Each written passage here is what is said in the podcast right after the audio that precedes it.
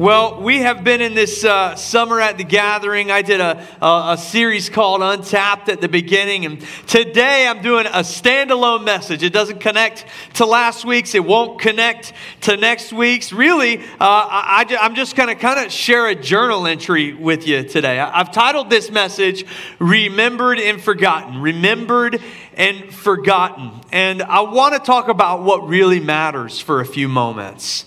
What I want to do is push you to take a step back and take a broader look at your life. I love like anything superheroes. I don't know. I just I don't know why. I'm just into it. Like I love Marvel movies and TV shows and all of it. I like uh, Superman and Batman all of these things I'm fascinated by. I also like like the spy shows and all the kind of action movies and things like that. And in all of the stuff in that genre, there's always two important people on the mission, right? There's always two really important people on the mission. There's your Jack Reacher, right? There's the guy that's that's going out there and busting skulls and accomplishing the mission. He's good at everything. Have you ever noticed that the, the main character and all these he's the best at anything he's ever done, you know? Jack Ryan's the same. They're all named Jack for some reason. And, uh, and there's always the, the hero, the main character, and then there's the guy in the chair. Who likes the guy in the chair? The guy in the chair is the guy that just knows. He's like, oh, I need to hack into the NSA database. Give me two seconds. Beep, bop, borp. He's like, I'm in. wow, it's that easy? Or this guy is so good. He's like, Yeah, I've got a schematic of this building that was built in 1923. There's a light switch to your right. Take two steps forward and just put your hand on the wall. It's like, Wow.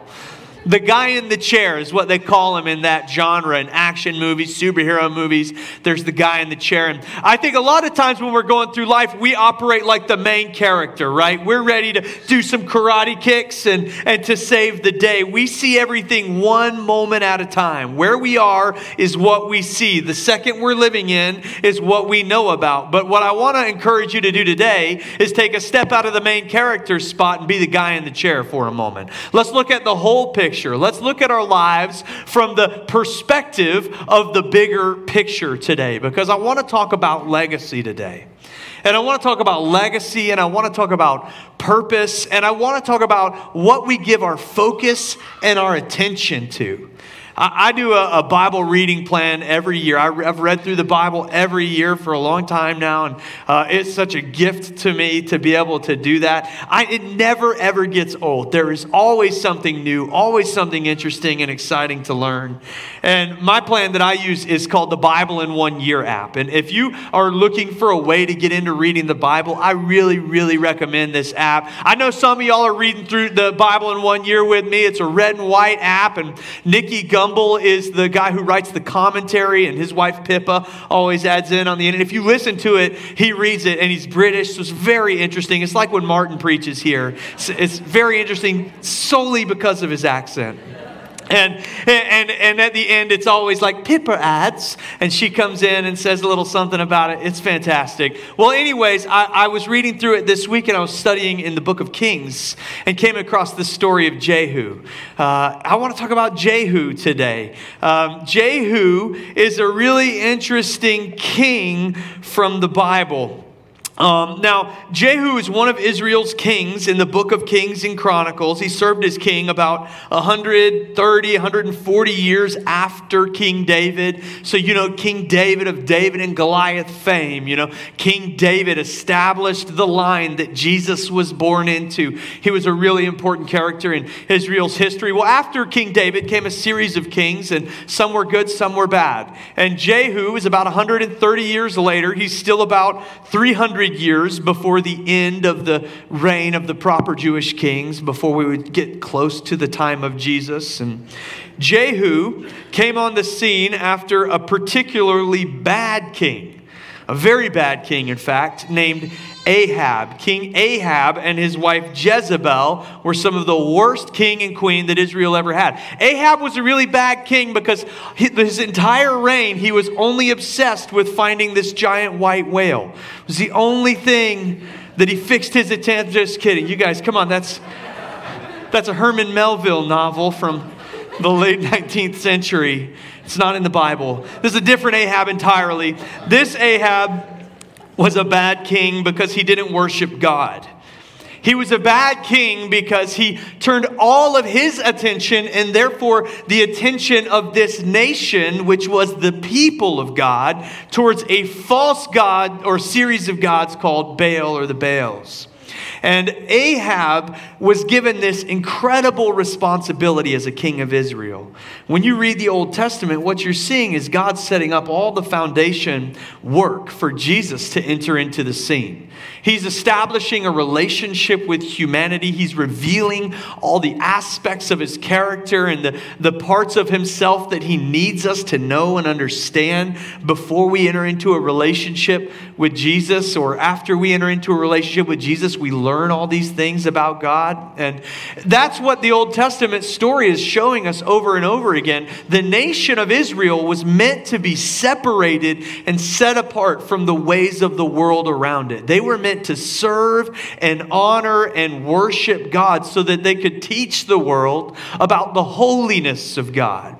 And when they stepped outside of the holiness of God and the holiness of being God's people, there was justice that would come because that's the way God works. He is a God of justice. He doesn't let the un, he doesn't let sin go unpunished. He doesn't let the world just go however it wants without justice being involved. The whole point of the cross was to serve justice once and for all for you and I.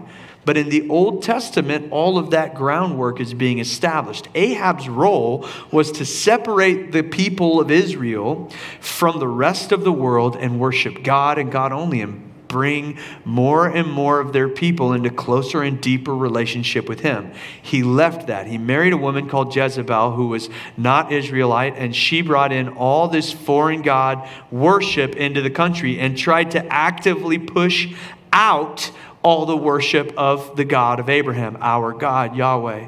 And so uh, there was a prophet called Elijah Elijah is one of the most famous prophets in the Bible. And one of the things he's most famous for is this big showdown he had between the prophets of Baal and God. And at the end of that, once he proved that God is real and the Baals are fake, uh, he went into hiding from Ahab and Jezebel. And God used all these different moments to end the reign of Ahab and Jezebel. And Jehu comes onto the scene a few years later as a way of finishing the story of Ahab. Uh, God raised Jehu up as king to punish Ahab and Jezebel for leading Israel astray. So 2 Kings chapter 9 and 10 tells Jehu's story. Uh, let's look at his story beginning in chapter 9. I want to pick up right after he's anointed king. Jehu was a military commander in Israel's army. And King Ahab, uh, he's dead, he's died, and his son Joram is now the king. And he's just like his dad. He's trying to keep his dad's legacy going, which means he's keeping all the false God worship. He's moving Israel in the same direction direction that Ahab was moving it. Uh, Joram is leading Israel further and further away from God. And Jehu is a follower of the God of Abraham. So Elisha the prophet who replaced Elijah, I like how their names go together, that pleases me, sends another prophet to anoint him as king. And uh, Jehu's anointed as king in a military tent on the battlefield. And he comes out and says, The prophet's anointed me as king, and all the soldiers that he's, he's commanding bow down and honor him as king right away. So, this, you guys, this is like a Russell Crowe movie. All the stuff that's about to happen, you got to lean in. The Bible is not boring. This is a military coup Right now, there's King Joram, who is the king, who is the descendant of the king before him, and Jehu is the usurper, but he's anointed by God. So Jehu rides to where King Joram is in order to kill him and take the throne. We'll pick it up in verse 14. So Jehu, son of Jehoshaphat, now maybe you know him from jumping Jehoshaphat, the son of Nimshi, conspired against Joram. Now, Joram and all Israel have been defending Ramoth Gilead against Hazael, king of Aram. But King Joram had returned to Jezreel to recover from the wounds the Arameans had inflicted on him in the battle with Hazael, king of Aram. There's wars happening everywhere at this time in Israel's history because the people of Israel have turned against God, and so God isn't protecting them and their borders the way that he normally does. There's wars all over. Uh, Jehu said, If you desire to make me king, he's saying this to his soldiers, if you desire to make me king, don't let anyone slip out of the city to go and tell the news in Jezreel. And then he got into his chariot and rode to Jezreel because Joram was resting there. And Ahaziah, the king of Judah, had gone down to see him. There are two kings over the Jewish people the king of Judah, the king of Israel. And both are sons of Ahab at this time. They're together in this one place called Jezreel. So Jehu and his army gets to Jezreel. Verse 17 When the lookout standing on the tower in Jezreel saw Jehu's troops approaching, he called out, I see some troops coming. Well, get a horseman, ordered King Joram. Send him to meet him and ask, Do you come in peace? So he's like, There's an army coming. Is this going to be okay? Sends out a rider. The horseman rode off to meet Jehu and said, This is what the king says. Do you come in peace? What do you have to do with peace? Jehu replied, Fall in behind me. And the guy just joins the army of Jehu. the lookout reported the messenger has reached them, but he isn't coming back. So the king sent out a second horseman. When he came to them, he said, This is what the king says. Do you come in peace? And Jehu replied, What do you have to do with peace? Fall in behind me. And that guy joins Jehu's army as well. The lookout reported he has reached them, but he isn't coming back either. I love this next part. The driving is like that of Jehu, son of Nimshi. He drives like a maniac. He's out there, his chariot's just swerving all over the battlefield. He's coming up, he's crazy. Verse 21 Hitch up my chariot, King Joram ordered.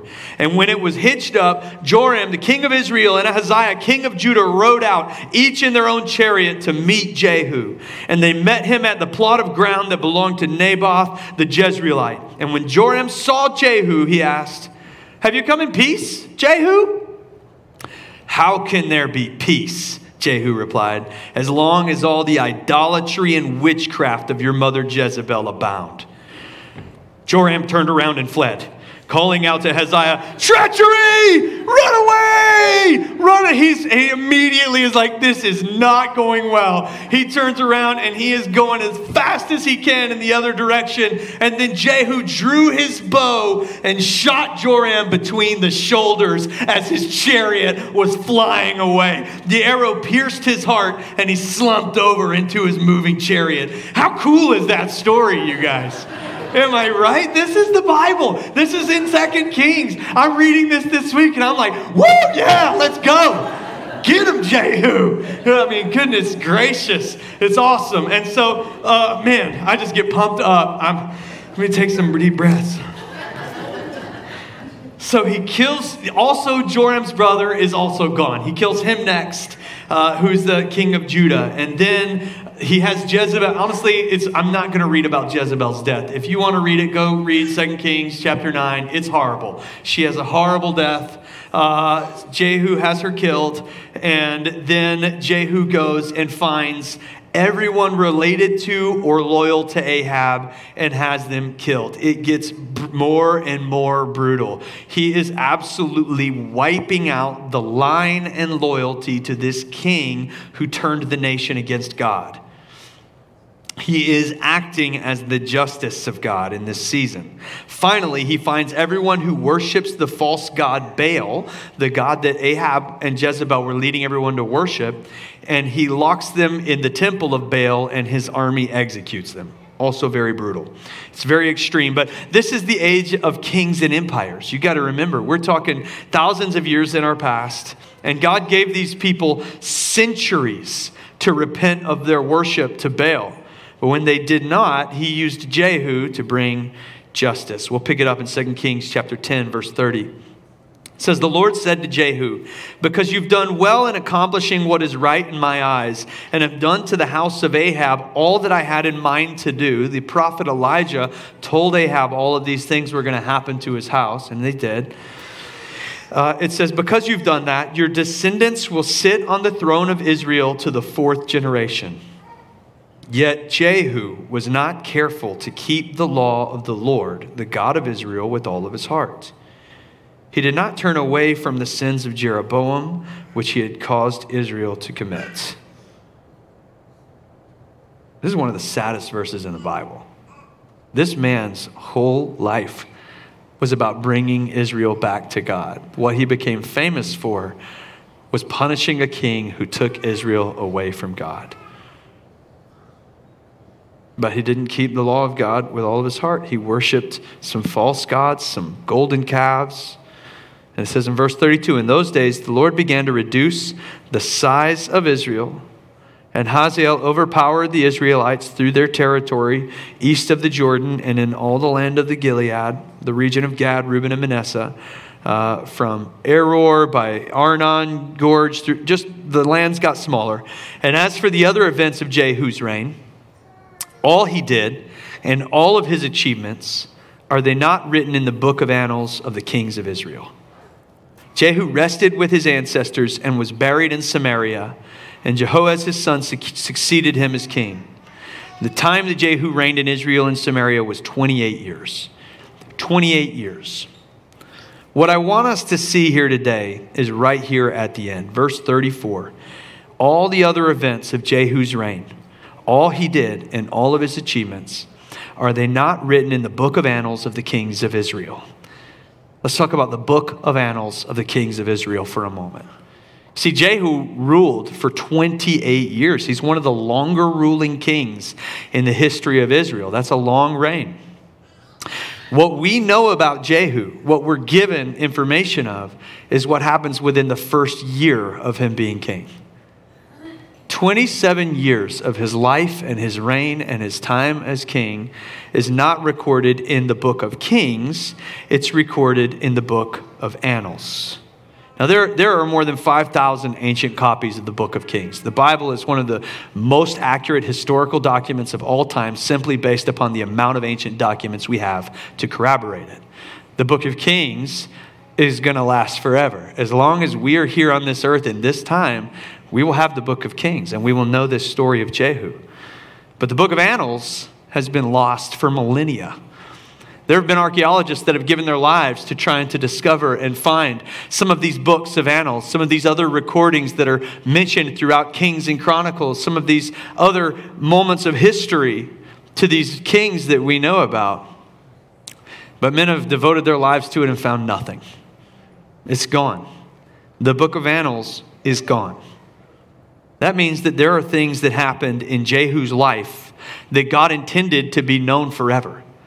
Legacy that God wanted you and I to know about. Uh, thousands of years later, that we would still be talking about some of the things that this king did.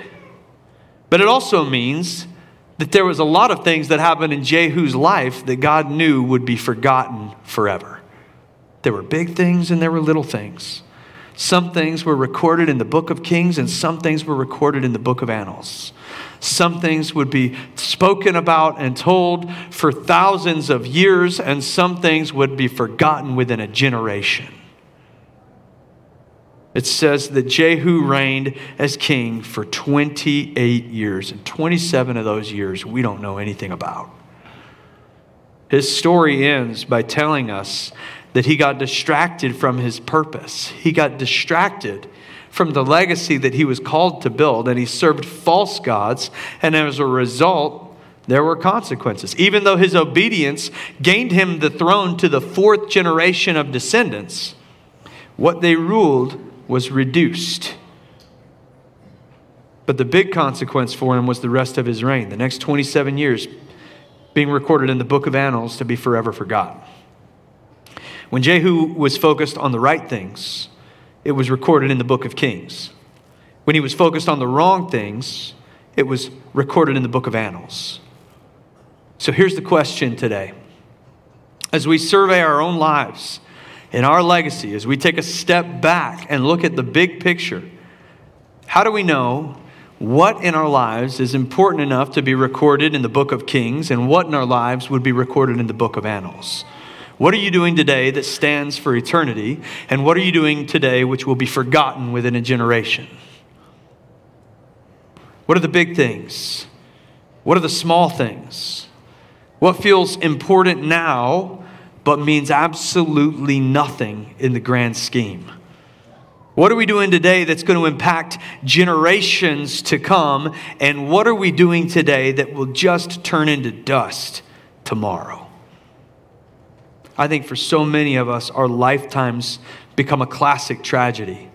We spend all of the short time we have here in this life focused on things that are just going to be recorded in the book of annals, lost forever, things that don't matter. We undervalue things that will be recorded in the book of Kings and remembered forever.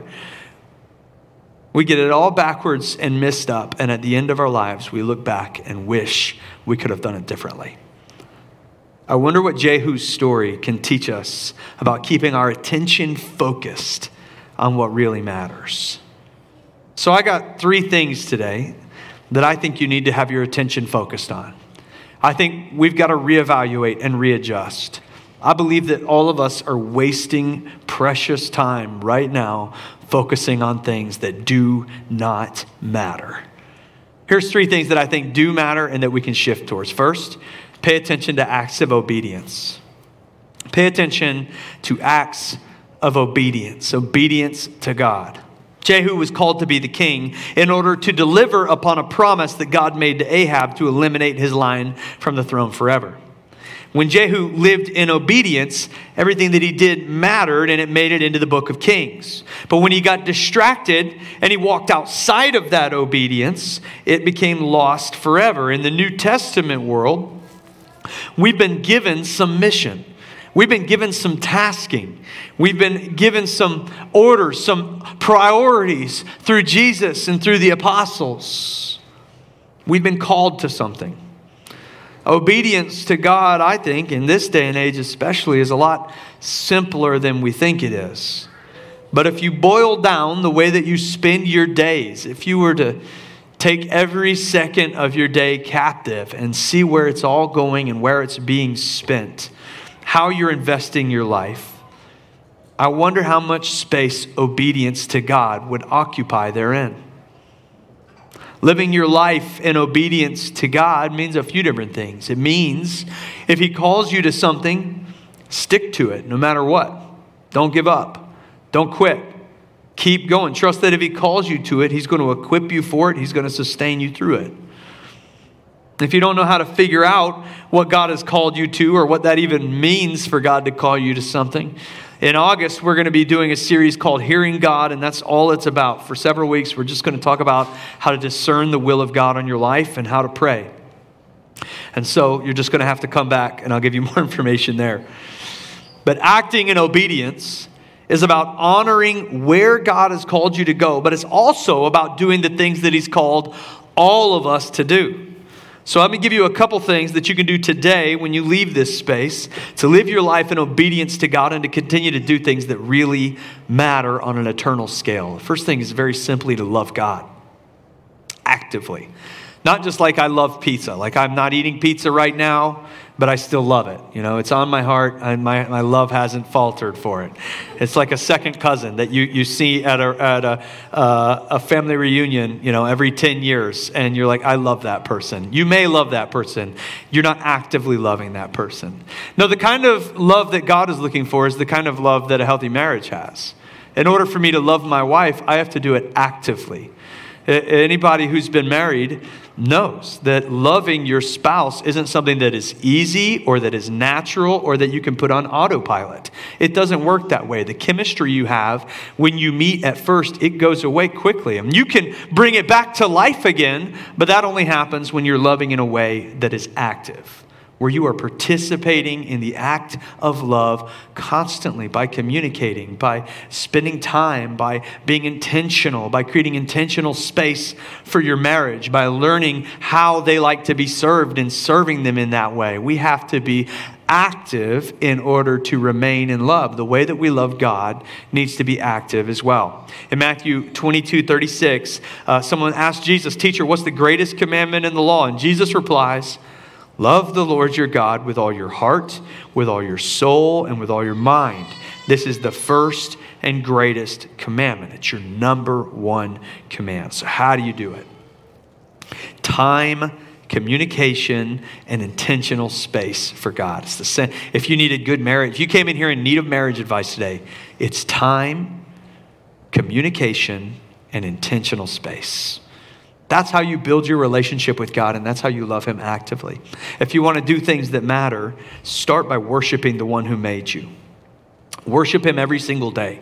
Loving God actively looks like knowing how you worship. You know, I, I, think worshiping in song is something that everybody can connect with. You need to build a playlist and you need to make it a part of every single day of your life. I start my day with worship every day. And on days where I don't, occasionally I'm weak and I, I start off, I'm like Morgan Wallen, first thing in the day, and I'm listening to a drinking song at 6 a.m. And I'm going to be honest, that day doesn't go great usually. The days where I begin my day with worship is very different.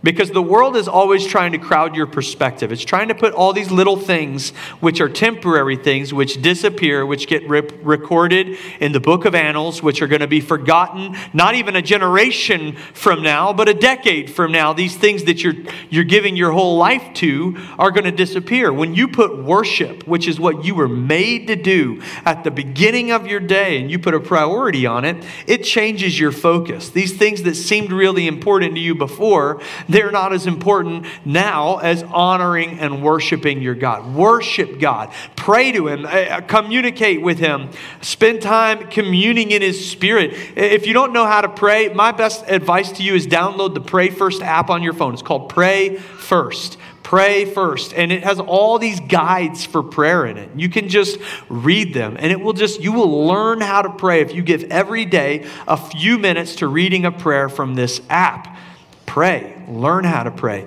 Pray every day. I don't, there, the, there is nothing in my life that is more important to my spiritual, emotional, even physical health than prayer. I don't do what I do without prayer. It's got to be steeped in prayer. Love God by communicating with Him and study His Word. Read stories like the story of Jehu and get all pumped up about it. Read about Jesus and what He's done. Come to understand the nature and character of God by studying the Gospel of John. Get in there and study God's Word. Be relational with God and serve Him. Serve Him in a way that glorifies Him. And when you love God, you're giving your attention to something that matters. Love God and then love people.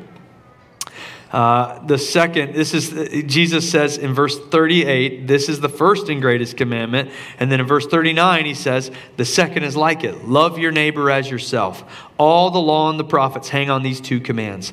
If you want your life to matter, love people well.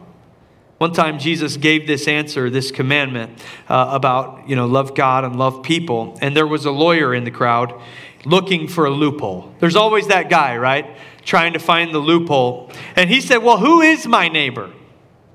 Got him. I was like, Yeah, got you, Jesus.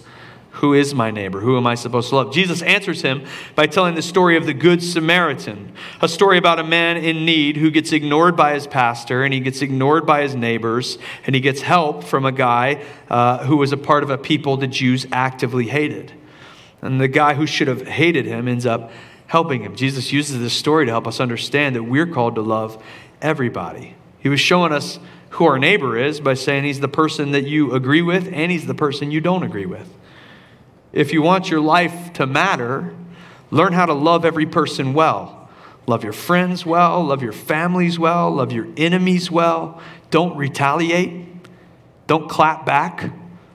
Don't have the best comeback in the conversation. Don't argue on the internet. That would be in the Bible if the internet had existed. Just show kindness and empathy and forgiveness and love. Love people who are nothing like you and who are undeserving of your love. Love people who don't agree with you. Love people who oppose you. If you want your life to matter, get outside and start actively loving people and then make disciples. Make disciples. If you want to live your life in obedience and do the things that matter the most to Jesus, He gave us this command love God well, love people well. It can all be summed up in these two things. And then the very last thing that He said in Matthew 28, verse 18, said, Jesus came to them and said, All authority in heaven and on earth has been given to me. Therefore, go and make disciples of all nations baptizing them in the name of the Father and the Son and the Holy Spirit, and teaching them to obey everything I have commanded to you. and surely I am with you always to the very end of the age.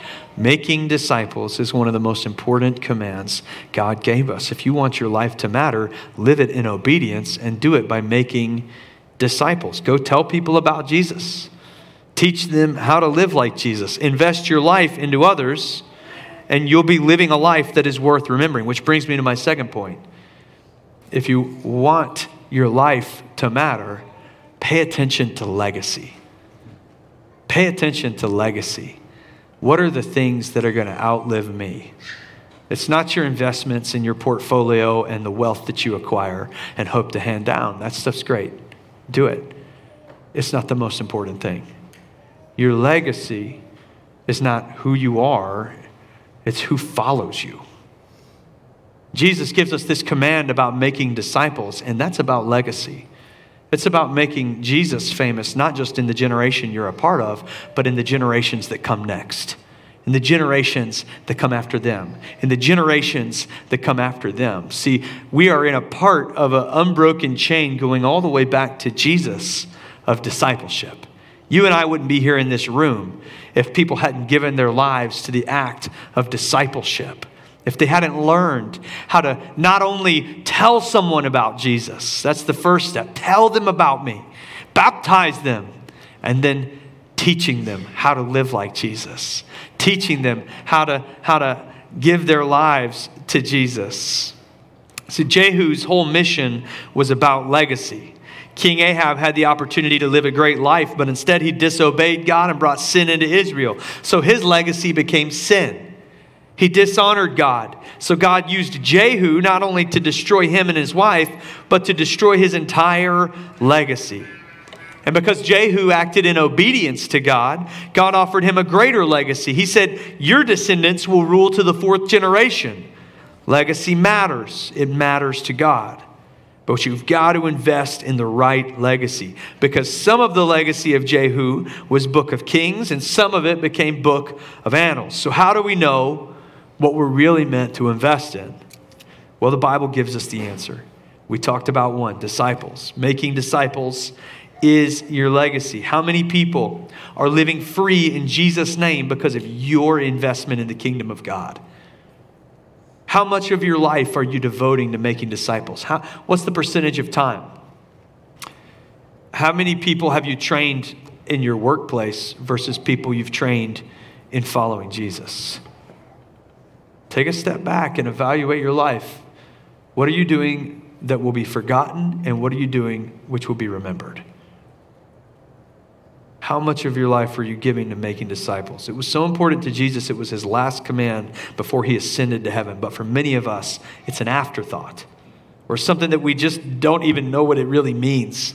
At one time, somebody asked me about discipleship for the church, and we were young as a church. Honestly, I was still trying to figure out what I'm still trying to figure out what that means for us in the best way.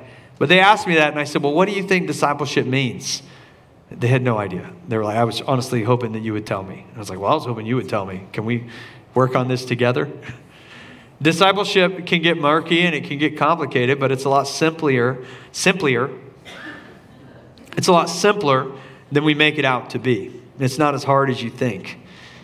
You get yourself discipled. You let somebody else invest in and pour into you and teach you how to follow Jesus. Get yourself discipled. That's the first step. You give your life to Jesus and then you become a disciple of him. Somebody's got to show you the way. Get in a li- get in a life group. Get to know somebody. Ask them to teach you. Hey, you're, you're a few years ahead of me. Your family loves Jesus. You love Jesus. I just got to know Jesus. Can you teach me more about him? Get discipled. Second, share your story with others. Don't be the person who has worked with someone for 20 years and they had no idea that you were a follower of Christ. Everybody that you work with should be annoyed with how well you follow Christ. Share your story. Tell people what he's done for you. Tell people what he's doing for you. Have conversations that lead to people knowing Jesus. Bring them to church. Hey, you should come with me some Sunday where they can hear the gospel and they can give their life to him. And then just share with them what was shared with you because you've been getting discipled from somebody else. Now you can take what you were given and give it to somebody else. Teach others how to live free and follow Jesus. rinse, and repeat. This is the process of making disciples. Not just to keep plugging our fall here at the gathering, but we're launching new small group curriculums in the fall. And one of them is all about discipleship and what it means to be discipled. Keep an eye out for that. If that's been a mystery to you, join that group and let's go through it together. So, your legacy is in making disciples. And if you're married and if you have kids, your legacy is your family. In Ephesians 5:25, Paul says, "Husbands, love your wives as Christ loved the church and gave himself up for her." He gives a similar command to the wives, and then in chapter 6, he says, "Fathers, don't provoke your children to anger, but bring them up in discipline and in instruction of the Lord." In other words, take time and energy to invest in your family. In the Old Testament, over and over again, we get the story of genealogy and succession and successors. Over and over again, it's this idea idea of the legacy that we have with our spouse and with our children. If you are a parent, do not let those short years of influence that you have go by without discipling your own children. You have a great legacy that is coming up in your home. Send followers of Christ out into the world. It doesn't have to be like you're sitting down every day and taking them through the Romans Road or your Share Jesus Without Fear Bible that you still have from the 90s do that, but also just be present for them. Actively follow Jesus in front of them. Let them see it in you. Your children want to emulate you. They want to be like you, dads. They're watching you. They're watching all the little things that you do that you don't think that they notice. Moms, they're watching you. Follow Jesus with your life, and they will come behind you. Invest in the legacy at home. Give them your attention, give them your focus. If you are spending far greater time building a legacy at work than you are building a legacy in your house, you are wasting your life. Do not waste your life. When you are dying and on your deathbed, your coworkers may not be at your side, but your children, I pray, will be. Invest in a legacy that actually matters. And don't put it down the road either. Don't say, well, I'm going to build and build and build now so that I can spend more time with them later. You may not get a later. Invest today in a legacy that matters. This is what's important. These are the things that get recorded forever versus recorded for a little while.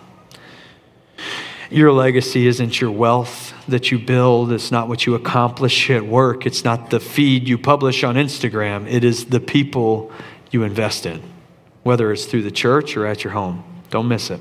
Last thing is this pay attention to purpose. Pay attention to purpose. Jehu was given this grand purpose. It was to lead the people of God to worship Him and worship Him only. He began his reign by executing that purpose. He eliminated the line of Ahab and Jezebel and wiped out Baal worship from the land of Israel. But as time went on, Jehu got distracted from his purpose. He got wrapped up in his own success. He became complacent and he began to worship false gods himself. He didn't worship Baal, the god of Ahab, because he learned his lesson there. Instead, he worshiped a golden calf, the same idol that the Israelites worshiped in the book of Exodus when they were wandering in the desert. They were punished for it then, and Jehu was punished for it now.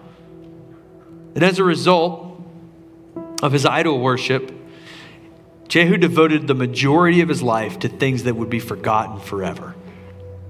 27 out of a 28 year reign disappeared. I wonder what golden calves you've devoted your life to. I wonder what idols you're giving all your time and your attention and even your worship to that have nothing to do with the purpose God created you with. I believe that you have a purpose. Every single one of us was crafted and created with a purpose in mind. Ephesians 2:10 says you are God's masterpiece. Masterpiece. Created in Christ Jesus to do the good works prepared in advance for you to do. that means that God had a mission in mind for you when He was putting you together. You're not a mistake, you're not an accident, you're not in this world by happenstance, you're not the way that you are by mistake. It's not just a system of neurons firing in your brain. You are how you are because an artist designed you that way. Your father put you together with a purpose in mind. And your purpose is not as complicated as we make it out to be. We spend our lives seeking out purpose. What can I do that will give me meaning in this life? Well, the answer is in the scriptures. From start to finish, it says the same thing glorify God and serve people. Glorify God and serve people. What did Jesus do? For 33 years on this earth, he glorified God and he served people. You are called to do this simple thing, and you're called to do it in a way that only you can. You have a purpose and a way to glorify God and serve people that is unique to you. You've got to discover what that purpose is, and then you got to give your whole life to it. Do the work outlined above. Be a part of the bride of Christ, the church. Serve the church. Discover the way that you were made to serve and then draw lines around the purpose that you discover and stay inside those lines for good. Live your life in a way that is worth remembering.